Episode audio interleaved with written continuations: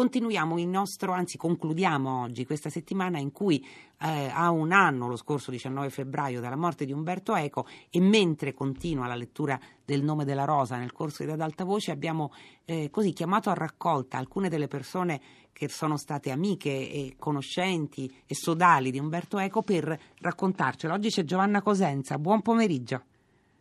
Giovanna Cosenza ci sarà fra non molto, comunque intanto ve la presentiamo, è docente di semiotica dei nuovi media all'Università di Bologna e di Umberto Eco è stata proprio allieva, dovrebbe essere tra un istante in collegamento con noi, forse proprio ora. Buonasera Giovanna Cosenza. Buonasera, buonasera. Allora, allieva di Umberto Eco, che cosa significa essere allieva di Umberto Eco e quando l'ha conosciuto? Cosa ricorda del primo incontro? Ah, che bella domanda. Una, due domande non semplici. Allora, tanti ricordi. Primo, ricordo, il primo ricordo ovviamente in un'aula straffollata perché lui aveva sempre moltissimi studenti e si stava tutti anche seduti per terra pur di ascoltarlo anche in condizioni molto eh, disagiate.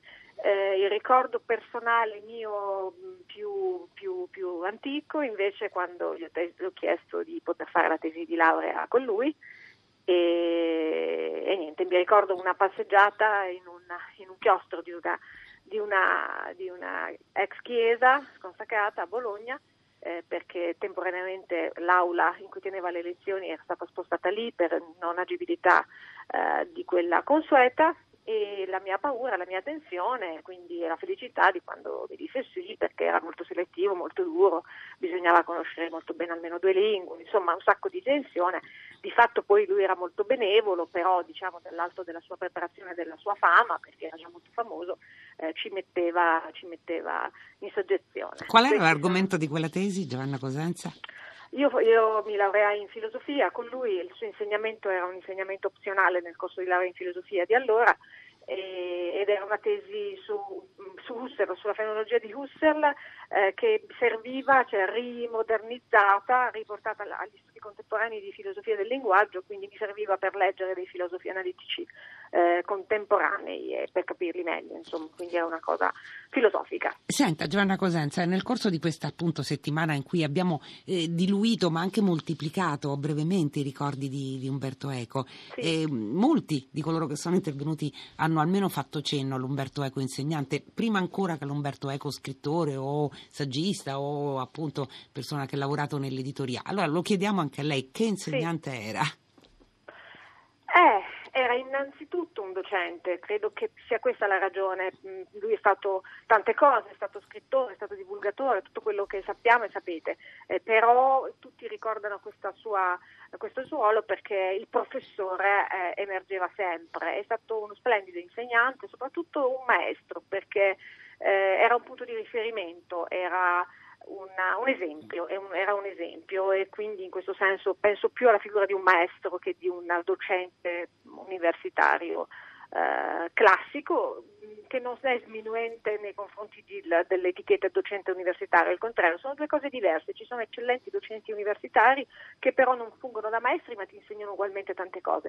Il maestro a volte come docente ha dei difetti, eh, lui li aveva, però eh, il, riferimento è più duraturo, resta, cioè, per questo che dico sempre che, eh, che lui, lui c'è ancora, lui per me e per molti suoi allievi, ex allievi, eh, non è scomparso, c'è oggi più di ieri, oggi più di prima. Senta, e per quello che è poi la sua materia di insegnamento, lei insegna, lo, ricordo, l'abbiamo ricordato prima, semiotica dei nuovi media. Ecco, che contributo, lo so che è difficilissimo riassumerlo in cinque minuti, però proviamoci Giovanna Cosenza, il contributo di Eco quanto pesa ancora? Allora, io sì, insegno semiotica dei nuovi media, ma insegno anche proprio la materia che insegnava lui, semiotica. E, mm, per i nuovi media, eh, beh, eh, accidenti, lui era un tecno entusiasta, eh, nonostante alcune eh, cos- mm, così polemiche, anche un po' infelici degli ultimi anni della sua vita che in qualche maniera lo annoveravano fra gli apocalittici, mm. di fatto lui fu un precursore e la passione per il digitale, per i nuovi media, per la rete risale a quando ancora gli altri neanche toccavano un computer. Lui portò dagli Stati Uniti un personal computer negli anni Ottanta, eh, all'inizio quando ancora non era così diffuso, la diffusione dell'informatica in Italia della metà degli anni Ottanta, lui fu fra i primi e poi con la la rete con internet e poi fu il curatore di Encyclomedia, io partecipai a quell'impresa prima di entrare in università con lui e altri miei. Eh, la ricordi eh, Encyclomedia perché è vero non è sì. stata citata fin qui. Sì, sì, eh beh, io diciamo, ho partecipato, sono complice di quella cosa lì insieme ai suoi, ad, ad altri attuali colleghi, ex studenti, eravamo compagni, compagni di dottorato e lui con, praticamente con, una, uh, con, con molta lungimiranza pensò a un'enciclopedia che oggi paradossalmente viene ancora distribuita su carta perché si fa passo di gambero per citare un libro di Umberto Eco e allora invece negli anni 90 il mezzo per divulgare, per, per, scrivere in modo nuovo un'enciclopedia era il CD-ROM, ve lo ricordate? E lui fu il primo in Italia a pensare a un'enciclopedia con tutti i link, ipertestuali, i video, le animazioni e quindi progettammo e scrivemmo da zero perché ci fu la, l'organizzazione di qualche centinaio di collaboratori per tutte le varie voci e su questa base noi fondammo i suoi ex studenti, eh, all'epoca studenti di dottorato diciamo, una cosiddetta, oggi si chiamano start-up, no? uno spin-off sì. universitario. Allora queste, queste,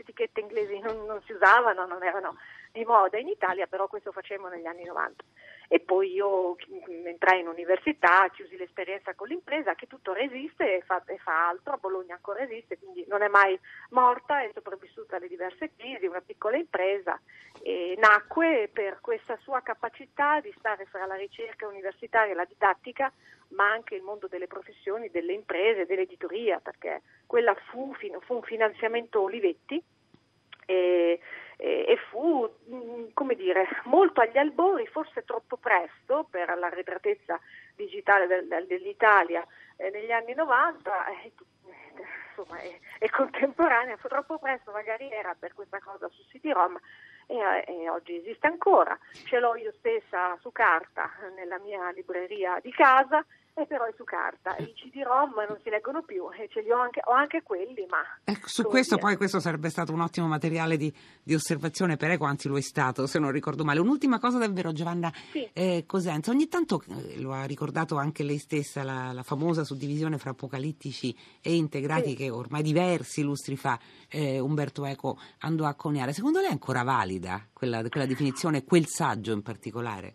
Ecco, lei tocca un altro punto per me nevralgico. Eh, fu un libro del 1964, in occasione 50, dei 50 anni, eh, quindi nel 2014, io cercai tu, con tutte le mie forze di convincerlo a, pubblica, a, riscriverlo, no, a riscriverlo in, in, riferimento alla rete e anche a quelle polemiche che in quel periodo c'erano. E gli dissi è una buona occasione per smarcarti da, da, questa visione di apocalittico che proprio non ti riguarda, non ti ci riconosco. E lui si è sempre rifiutato perché ha sempre considerato quel libro come qualcosa che non poteva essere ripubblicato, riscritto perché dice, non hai finito di scrivere la frase, la frase d'inizio dell'incipit che già le cose stanno cambiando. Era vero nel 1964, disse lui, eh, e, lo è vero, è vero, a maggior ragione oggi. E ricordava sempre, era ambivalente lui nei confronti di quel lavoro perché era stato indotto da Valentino Bompiani a, a raccogliere questi saggi, metterli insieme e fare questa pubblicazione che ha avuto un grandissimo successo accademico e anche al di fuori, è stata tradotta in decine di lingue in tutto il mondo, ma lui la, sì, insomma, non era convinto, no? Perché, e quindi men che meno si sarebbe eh, avrebbe accettato di eh, riscriverlo e non riuscì a convincerlo, non riuscì a convincerlo. Ho scritto questa storia eh, di recente, ne ho dato conto proprio anche di, per eh, in un lavoro che abbiamo fatto con altri colleghi su, sui digitali, su, sui nuovi media, eccetera, perché eh, pensavo fosse il modo, insomma, volevo scrivere quanto Umberto Eco fosse lontano da, da, da questa idea che lui pensasse eh, alla, insomma, che demonizzasse la rete in qualche maniera, era il contrario. Era il contrario. Se la rideva, se la rideva di, e considerava, eh, diciamo, forse con un, un onosobismo che non gli apparteneva, ma che a quel punto della, alla sua età, con tutto quello che aveva fatto, lui diceva se la gente può pensare che io, quanto, con quanto spinto il digitale in Italia sia un apocalittico, beh, sono messi male, peggio per loro. Diciamo che nella sua posizione poteva permettere. Grazie, grazie davvero Giovanna Cosenza per averci ricordato anche questo aspetto di, Umber- di Umberto Eco. Grazie per essere stata con noi.